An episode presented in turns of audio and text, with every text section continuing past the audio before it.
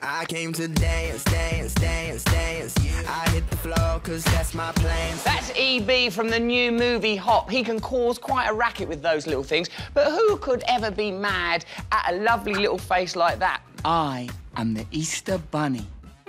I like it. Give it a whirl. Also, what a lovely voice he has. I'd like to find out where that voice comes from because to me, it sounds like the voice of innate goodness. I want to drum in a band. I want to see the world. But, Hebe, you're about to be crowned the Easter Bunny. EB E is a rebel, he's adventurous. Woohoo!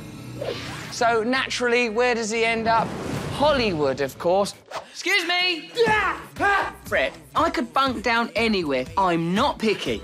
Well, what are the newspapers for? Yeah, you know, you're an animal, so. Oh, I understand. I'll just sleep down here among my poo and pee like a pig. While he's mooching off of that handsome fella, Fred, all is not well back home on Easter Island. My son ran away? So sorry, senor. I miss him. A son is very difficult to replace, but not impossible. What the? What's that on your head? What? Oh, my new ear moves? We need to find EB. Assemble the pink berets at once. There's unrest on Easter Island. Carlos, what are you up to? It's called a coup d'etat, which is a French for coup d'etat.